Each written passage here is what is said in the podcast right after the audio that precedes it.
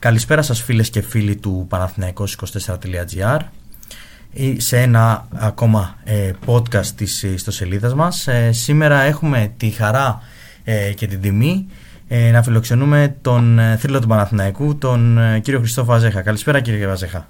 Καλησπέρα σας, καλησπέρα. Πώς είστε, είστε καλά; Όλα καλά, όλα καλά, ευχαριστώ πάρα πολύ. Ε, αρχικά δεν θα μπορούσαμε να μην αναφερθούμε στο, και, και βασικά κυριότερα στο γεγονός ότι ο Παναθηναϊκός ε, σήμερα κλείνει 114 ε, χρόνια ε, ζωής. Εσείς ζήσατε μεγάλες στιγμές σε αυτό το σύλλογο και ήθελα να μου πείτε τι σημαίνει για εσάς Παναθηναϊκός. Καταρχήν ε, θέλω να πω χρόνια πολλά σε όλη την οικογένεια του Παναθηναϊκού. Ε, τώρα για το δεύτερο που με ρώτησε τι σημαίνει για μένα Παναθηναϊκός, ξέρεις, όταν παίζεις 15 χρόνια σε μια ομάδα πιστεύω αυτό λέει, λέει όλα και, και πολλά.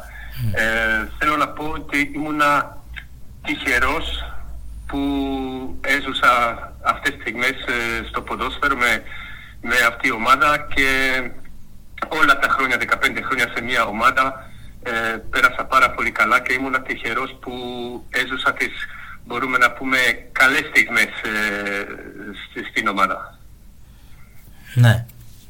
Ε, από εκεί και έπειτα ποια είναι η στιγμή που όσα χρόνια για να περάσουν θα θυμάστε για πάντα; Είναι, είναι το, ε, το γκολ ε, με τον Άγιαξ ή είναι κάτι άλλο; Ε, εντάξει, αυτό ήταν ένα ιστορικό γκολ ε, στο Άμστερνταμ, αλλά πιστεύω αυτό που είπα στην αρχή, ότι όλα τα, τα χρόνια ήταν ένα πολύ, ωραία, πολύ ωραία και πέρασα πολύ καλά. Δεν το περίμενα όταν ερχόμουν στο Παναθηναϊκό ότι να περάσω τόσο, τόσο καλά.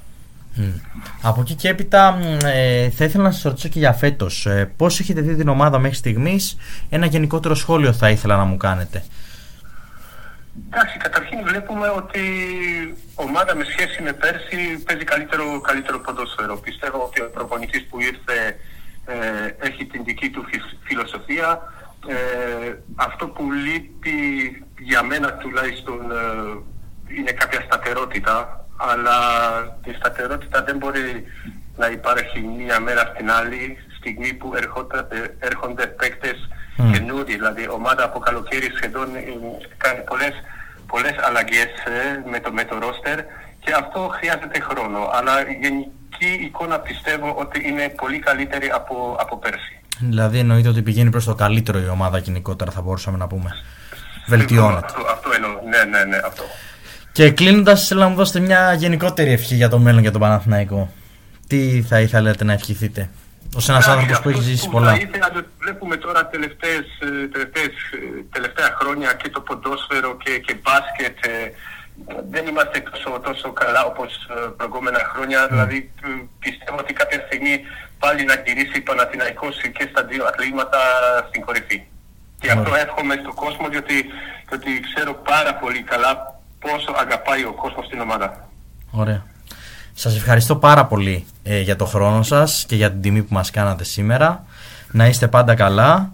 Ε, και ο κόσμος του Παναθηναϊκού πάντα σας θυμάται για αυτά που έχετε προσφέρει, για αυτά που έχετε δώσει, για τις χαρές. Ε, και όλοι ξέρουν τι, τι, είστε, τι σημαίνετε για τον Παναθηναϊκό. Να είστε ευχαριστώ καλά. Και εγώ. Ευχαριστώ σας ευχαριστώ πάρα πολύ. Και, και υγεία για όλους. Και υγεία για όλους. Να είστε καλά. Σας ευχαριστώ πολύ. Και να είστε καλά. Γεια σας. Αυτό ήταν ε, φίλες και φίλοι το σημερινό μας ε, podcast ε, με αφορμή τα 114 χρόνια ζωής του τεράστιου συλλόγου που λέγεται Παναθηναϊκός. Μείνετε συντονισμένοι στο παναθηναϊκός24.gr για τα επόμενα podcast που έρχονται. Να είστε καλά.